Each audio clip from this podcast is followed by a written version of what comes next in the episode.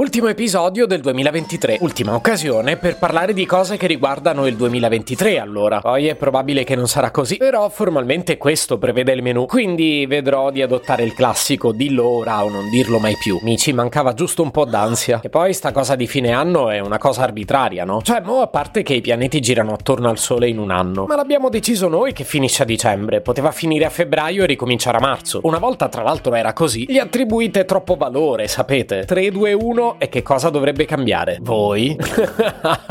L'allero. Se potevi cambiarmi carattere, nascevo Si chiama Marcello Forcina, dice quello che pensa, pensa poco a quello che dice, ma quando c'è da parlare gli bastano 4 minuti e 37 e un Campari Spritz.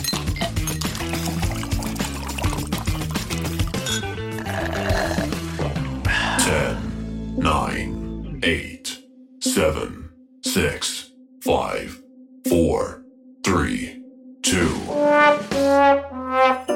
Avevo pure la tentazione di impostarla sul tiriamo le somme del 2023. Ci ho pensato, eh. Però a parte che non avrei brillato di originalità, non sono molto bravo in matematica. I conti, persino le somme a mente non li so fare. Aprivo la calcolatrice, mettevo su un foglio Excel. Questo poi sarebbe un podcast. Quindi voce e suoni, altro che Excel. E poi l'Excel dovevo farlo su di me, sul mio 2023, ma sai che o sul 2023 del mondo. Il 2023 del mondo, 4 minuti e 37 mi bastavano per fare l'introduzione. Nah, soprassediamo, piuttosto mi concentro sugli ultimi giorni, che pure su quelli ce ne sarebbe da dire. Tutto bene. Un anno ci ritroviamo chiusi in zone rosse, poi piano piano ricominciamo a respirare e respirare parlando di Covid è un verbo corretto. E invece quest'anno siamo tutti malati. Chi non è col Covid è con l'influenza. Viaggi annullati, rientri in famiglia rimandati a data da destinarsi. Così le zie, invece di chiederti e la fidanzatina, dirottano su ma le vitamine le prendi? Sei così cagionevole, che poi cagionevole è un termine che mi fa venire l'eritema. E sarà che per una volta l'eritema non me lo faranno venire quei bagno schiuma di merda che mi regalavate, zie. Ecco, sotto l'albero è cambiato poco. I regali sono sempre i soliti. Una mestizia che ormai è un classico di Natale più di una poltrona per due. Che c'è di nuovo? Ah, giusto. Nasce, cresce, esplode e si ridimensiona Threads, il nuovo social network. Al momento l'algoritmo mi mostra sempre le stesse cose. Ho scoperto che ogni due giorni cambiano i trend. Il punto è che siccome non possono copiare l'hashtag, copiano l'intero contenuto e quindi per due giorni abbiamo letto ovunque di questi tre trucchetti che se clicchi a lungo puoi copiare il thread. Beh, mi pare che l'abbiano imparato bene. Un muro di robe uguali, tipo i regali delle zie di qui sopra. E altrimenti di che volevamo parlare? Pandoro, Panettone Ferragni? Dopo che per anni ci avete sfrantato gli zebedei con la dura lotta tra Pandoro e Panettone, che tra l'altro secondo me invece vince il Gaviscon, oggi si aggiunge nell'equazione la regina dei social, Chiara Ferragni, col suo maglioncino grigio infeltrito, le occhiaie, i capelli raccolti, a chiedere scusa per un errore di comunicazione. Ricorda abbastanza me al pranzo del 26, quando mi propongono il brodo e dichiaro che quando ho detto di non voler mangiare c'è stato un errore di comunicazione. Piuttosto datemi la pasta al forno. Ecco, a proposito di brodo e di pasta al forno, si è ridiffuso un video del 2010 di una signora pugliese, la quale prevede nel menù il brodo e poi il 26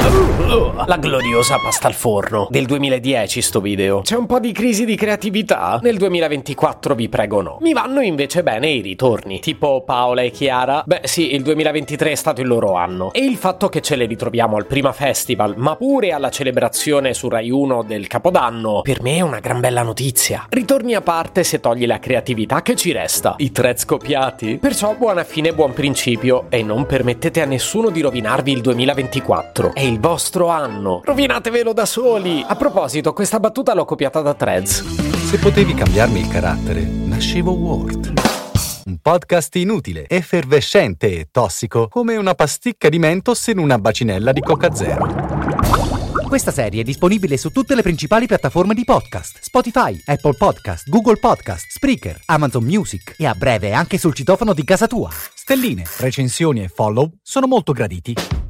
Per due chiacchiere con Marcello e aggiornamenti sui prossimi inutili episodi, segui il canale Instagram chiocciola Nascevo Word oppure cerca su Telegram l'account chiocciola Marcellogram.